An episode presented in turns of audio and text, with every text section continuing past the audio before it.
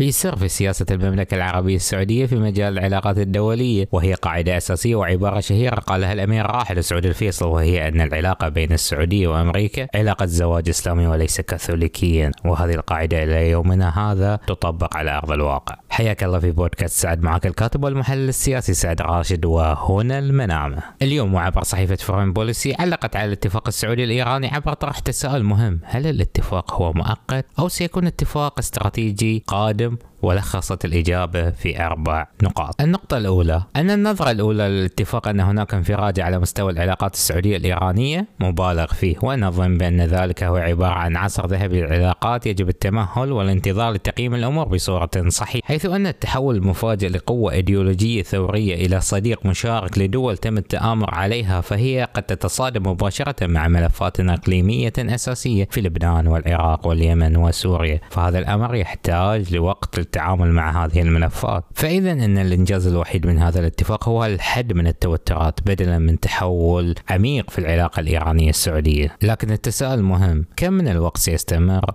وقف مهاجمة المصالح السعودية من قبل إيران وهذا الأمر غير واضح إلى هذا الوقت؟ النقطة الثانية يعتبر الاختراق في العلاقات السعودية الإيرانية هي حملة سعودية ضد إدارة بايدن بالتحديد. فقد كانت البداية منذ قرار أوبك بلس في خفض الإنتاج النفطي بدل الاتفاق السعودي الروسي والذي كان بالتحديد قبل قبل الانتخابات التجديد النصفي في أمريكا مع قيام الرياض بتوطيد العلاقات مع بكين. هذا تسبب بالضغط على إدارة بايدن وخلاصة ذلك أن السعودية والمنطقة قامت باللعب بأوراق الشطرنج أكثر تطورا بما تقوم فيه أمريكا بممارسة لعبة الداما وبحسب صحيفة فورين بوليسي إن من الصعب أن تحل الصين بديل لأمريكا من الناحية الأمنية أو جعلها شريك أمني ولكن واشنطن لم تعد ضمن اهتمامات الرياض كالسابق. بما معنى أن السعودية مؤمنة بقاعدتها الذي قالها الأمير راحل سعود الفيصل قبل سنوات. السنوات أن العلاقة بين أمريكا والسعودية هي زواج إسلامي وليس زواجا كاثوليكيا وهنا الإشارة أن الإسلام أباح السماح بالزواج أكثر من واحدة. النقطة الثالثة فوز متواضع للصين في إعادة العلاقات السعودية الإيرانية حيث أن فوائد الاتفاق تفوق المخاطر المترتبة عليه. بمعنى أن الصين أغلب نفطها يأتي من منطقة الشرق الأوسط وأن خطتها في استضافة قمة خليجية عربية مع إيران خلال هذا العام فإنها تخطط لتوسيع مكانتها في الشرق الأوسط وقد تتفوق على أمريكا. النقطة الرابعة أن حجة أن ما حدث من الاتفاق السعودي الإيراني هو هزيمة لأمريكا هو أمر مبالغ فيه. فالاتفاق ما هو لنزع فتيل التوترات وفتح الطريق لإنهاء الملف اليمني. والدليل أن السعودية حددت احتياجاتها الأساسية للتطبيع مع إسرائيل وأن الإدارة الأمريكية عليها التعامل على هذا الأساس. فإن التجارب الأمريكية الكارثية التي حدثت في أفغانستان والعراق أعطى شعور بالمنطقة بعدم قدرة أمريكا على إصلاح أو تقديم شيء يضمن استقرار منطقة الشرق الأوسط. وبات هناك خلل وظيفي مما قلل مركزية أمريكا وجعل هناك فرص لدخول منافسين